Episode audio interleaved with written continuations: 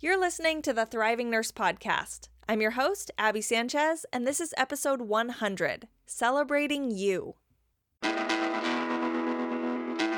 Welcome to the Thriving Nurse Podcast. This is the podcast for nurses who know that to take care of your patients and your family, first you need to take care of yourself. If you're ready to create a balanced, beautiful, and bold life, you're in the right place. Welcome to episode 100. 100. Triple digits, you guys. if you can't tell, I am a little bit excited to be on episode 100. That's a big deal. I remember the 100th day of school in kindergarten. We made necklaces out of Froot Loops. We got 100 Froot Loops and we strung them up on yarn. And that was so awesome. That was such a fun day. Then we got to eat our necklaces. and so I've been thinking about how to celebrate episode 100 with you guys. And I thought there is no better way than to celebrate you. To celebrate specifically my Bold Nurse Society members. Because not only is this episode 100, but in a couple weeks, we're coming up on the one year birthday of when I opened Bold Nurse Society, which is my virtual group coaching program. So the official birthday I've decided is April 6th, because that was the first day that it opened up and we did our very first welcome call for all the founding members. But over this year with Bold Nurse Society, whether it's been the members who have been in there the whole time or people who have come in later on, I've loved to see you guys grow. And so I thought today, with it being episode 100 and the birthday of Bold Nurse Society coming up, there is so much to celebrate. And top of the list is celebrating you guys.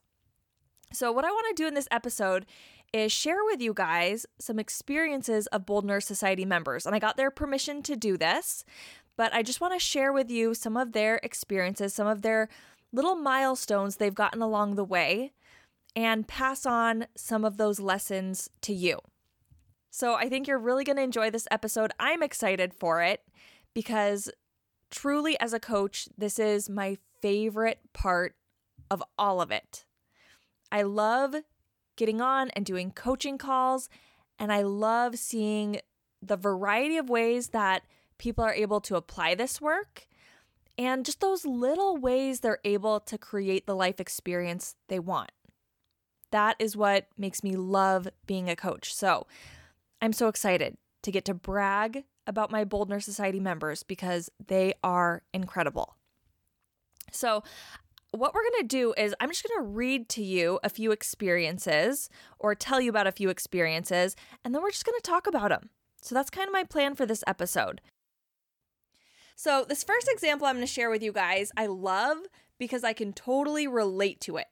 My brain wants to do this all the time. This is a classic little trick our brains like to play on us. So, as I explain it, I bet you're going to notice times that your brain has done this too. So, one of the Bold Nurse Society members came to our coaching call and she was trying to make a decision about applying to a job. And as we talked about it, we were looking at some of her reasons for not applying to the job. She worried that if she applied to the job, which she didn't think she had enough experience for, that she might not get it, and that would be disappointing right? So maybe you guys can relate to that. Maybe you have a goal where you're like, I want to do it, but if I don't, then I'm going to be disappointed if I don't achieve that goal, right? Like if I study for the certification and then I take the test and I fail, that's going to be pretty disappointing.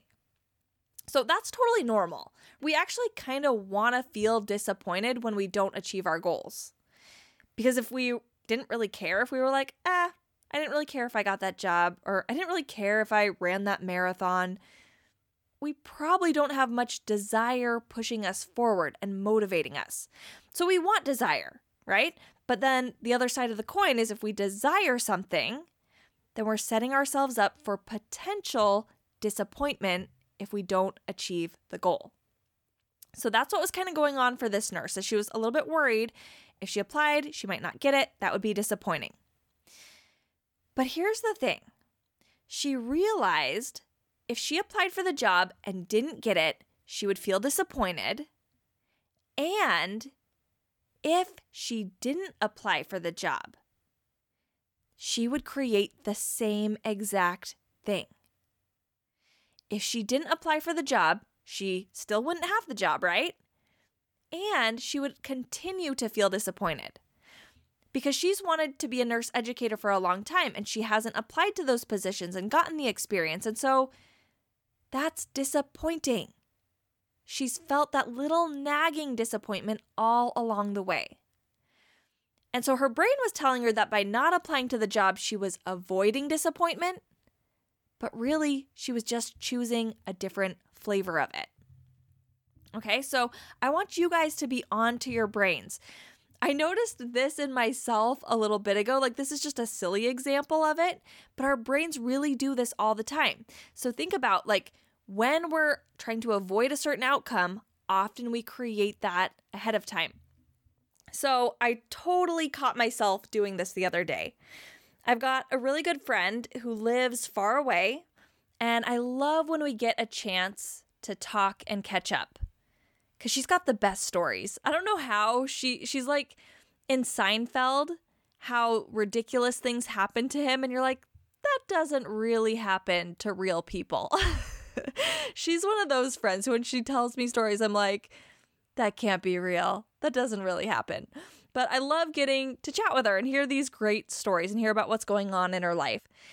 But our schedules are kind of tricky to coordinate. And so I'll find myself sometimes thinking, oh, I should call her. It's been so long. But then my brain tells me, but she's probably busy. So she's not going to answer right now. She's not going to be able to talk right now. And so I don't call her. So do you see how, because I'm worried I'm not going to get to talk to her, I just end up not talking to her because I don't even call? So that's what our brain does. We're like, that would be really scary, or that would be really hard, or that outcome might not turn out the way I want it to. And so I'm just going to create that now in my life in just a little bit different way. Okay, so I'm so proud of this nurse. She applied to the job and she actually ended up getting it, which is awesome. But even if she hadn't, you guys, here's the thing she would have gone through that whole process of deciding to choose discomfort intentionally there was that discomfort either way, right? Or the potential for discomfort either way. But she decided, I'm going to choose the discomfort that serves me, that helps me grow, that helps me create the life experience I want. And so she went through that process and she went through the interview process and the application process. All of that experience, even if she hadn't gotten the job, she'd be able to take that with her into the next situation. So I think that's really the gift she gave herself. Like, yeah, she gave herself a new job. That's awesome. But she gave herself this next level version of herself who's a little bit more courageous, who's a little bit more intentional, who's willing to step outside her comfort zone to get what she really wants. So I love that. So proud of her.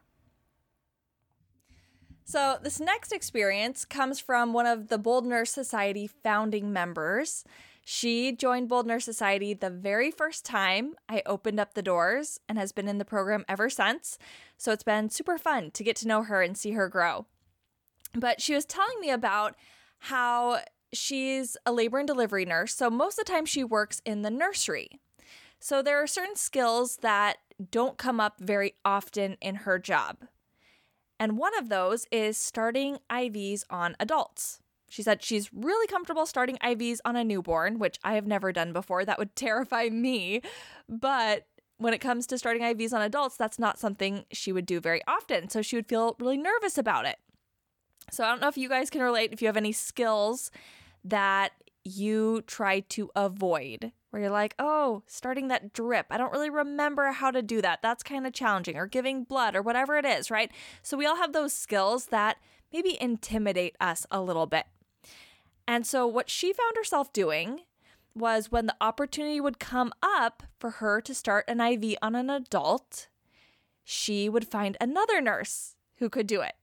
And so she said it ended up being five years, five years had gone by since she had started an IV on an adult. And she had a whole bunch of chatter going on in her head about it. Like, am I even really a nurse if I can't start an IV? So she was having all of that negative self talk. You know, I'm not good enough. I'm not capable enough, all of that. But she had this realization during our class on confidence. So, the very first month of Bold Nurse Society, we had a class on confidence. And her realization that she took away from it was that she was hinging so much on this one skill. Like, if she got the IV or she didn't get the IV, it meant all of this stuff about her. She was making it mean all this stuff about her, about if she was a good nurse and if she was smart enough or if she was good enough. And she realized it really doesn't mean all that. I don't have to make it mean all that about myself. And so once she let that go, then it took all the pressure off. So then she was more willing to step in and try IV. So she got way more experience with it, right? And she said that she was genuinely excited to. She would like volunteer, like, let me be the one to start the IV, which before she'd go running in the other direction.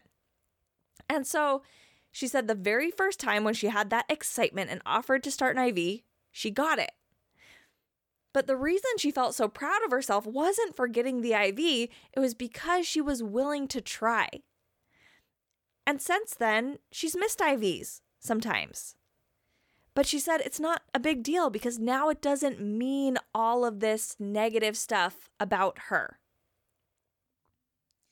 And here's the thing, you guys as she was telling me about this experience, she was like, I know this is kind of a silly thing, but I don't think it is. I think it's like coins in the piggy bank. The other day, I went with my daughter to drop something off at her friend's house, and her friend had a piggy bank. I hadn't seen a piggy bank in years. I think I need to get myself a piggy bank because it just feels so nostalgic to like drop the coins in and then when you dump it out, you feel so rich, right? All these coins just spilling out all over the floor. But that's what I think this is like. Where you have these experiences and it's like you're just putting coins in your piggy bank of confidence. Like look at me.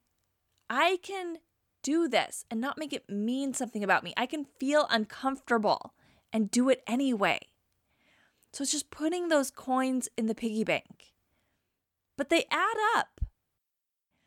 It might start as these small things where you're starting an IV that makes you uncomfortable, but then maybe you're applying to that job that makes you uncomfortable. Or in this nurse's case, she's starting a business. That's something she said she never would have done before. But now she's starting her very own business, doing a lot of things that make her uncomfortable. But it's just like when she was starting the IV. She got that practice. She was putting coins in her confidence piggy bank, and now she's cashing it in. But the amazing thing about cashing it in is it just fills your piggy bank up even more. It's a never ending piggy bank. It's a magical piggy bank. It just refills itself, and you get to keep going and you get to achieve things you never imagined and blow your own mind. I love that. I love watching nurses impress themselves. Like, so often we're trying to impress other people, right? Like, oh, I hope they notice this. I hope they think I'm doing a good job. I love when nurses are impressed with themselves. Like, look what I accomplished. Look what I did. It's just kind of fun. It doesn't make you any more or less valuable to achieve big goals. Just like if she missed the IV or got it, didn't change her value, our value is set. So it takes all this pressure off the goals like, oh, I'm not trying to prove myself, like prove my worth. I just get to have fun. And sometimes it's fun to do things you had no idea you were capable of. But it's not fun when we make it mean something about our worth and our value. If you think achieving a goal is going to prove you to the world, it's not going to be fun. So that's where we get ourselves into trouble. But I love that this nurse had that realization and she's been taking off. and she's going to keep blowing her own mind, and I can't wait to see it. Okay. So, this last experience I wanted to share and celebrate with you guys isn't a nursing specific one, it's just human specific. And I think the other ones were too. Like on the surface, they seem pretty nursey. Starting IVs, applying to jobs, those are nursey things, right? But if you look under the surface a little bit deeper, you see it's just brains doing what human brains do. Our brains do the same dance all the time. But sometimes they're dancing to different music. Sometimes they're dancing to nursing music, and other times they're dancing to things going on in our personal lives, but they're doing the same dance. It's just a different context. That's why I'm all about the group coaching model, which is how Bold Nurse Society is set up. It's a group coaching program because it's so helpful to hear other people's situations. The details are going to be different. Like, yeah, sometimes you're going to have very similar things. A lot of those nursing things we can totally relate to. But other times, you're going to hear people get coached on experiences you've never experienced yourself. But it's so useful because your brain is still doing that same dance. So as you hear them get coached, you can be like, yep, my brain does that dance too. I see it now, right? And it's a lot more clear when you're not emotionally invested and emotionally involved in it. You can kind of step back and you see your own brain doing the dance. So that's why I love the group coaching model and why it's possible to use these tools in any situation. But this particular experience, I think you all are going to be able to relate to because we've all felt irritated before. We've all wished someone's behavior would be different than it was. So, this nurse was specifically talking about her mother in law, but for you, maybe it's a charge nurse, or it's your partner, or it's your child. It could be any relationship. But this nurse was having her mother in law visit for three weeks. And she said that as her mother in law was staying there, she was starting to get irritated with some of her behaviors. And so she did several things that really changed her experience, but I want to highlight one of them because I think this is something that many of us don't realize is an option. Okay? So she said she started to think about what experience she wanted to have of her mother in law's visit. Did you know you could do that? You can plan out the experience you're going to have before it happens. You can plan out your experience of your shift. You can plan out your experience of your marriage. You can plan out your experience of anything in your life. Now, you can't hold on to the details too tightly. Like, if this nurse was like, my mother in law is going to come visit and she's going to cook dinner every night and she's going to say all these sweet things to me and this is how she's going to interact with my kids, she would be setting herself up for a lot of discouragement. Because her mother in law isn't going to follow that script. But she can still have the experience she wants of her mother in law. So that's what she did. She thought about what kind of experience she wanted to have, and then she created it. And she said, I actually cried real tears when it was time for her to go. So that's the experience she was able to create. She didn't have to change her mother in law to do it. And you don't have to change your shift or your job or your patients or your partner or your kids. You don't have to change anything else in your life. You just get to work on you. And you can create the experience you want. This is why I often say Bold Nurse Society isn't so much a self care program as it is a self transformation program. So I love seeing the way these nurses have transformed their lives, but they've done it by transforming themselves first. And then it transforms their experience. And you have the power to do that too. You can create what you want in your life. Nothing else has to change. You go first. And I promise that's all you really need. All right, you guys, thanks for celebrating with me. I'm so excited to celebrate 100 episodes and a year of Bold Nurse Society, and most importantly, to celebrate all of you, all of your successes, all of those tiny little changes you're making in your life, the coins in the piggy bank that are adding up. I'm so glad I get to celebrate that with all of you.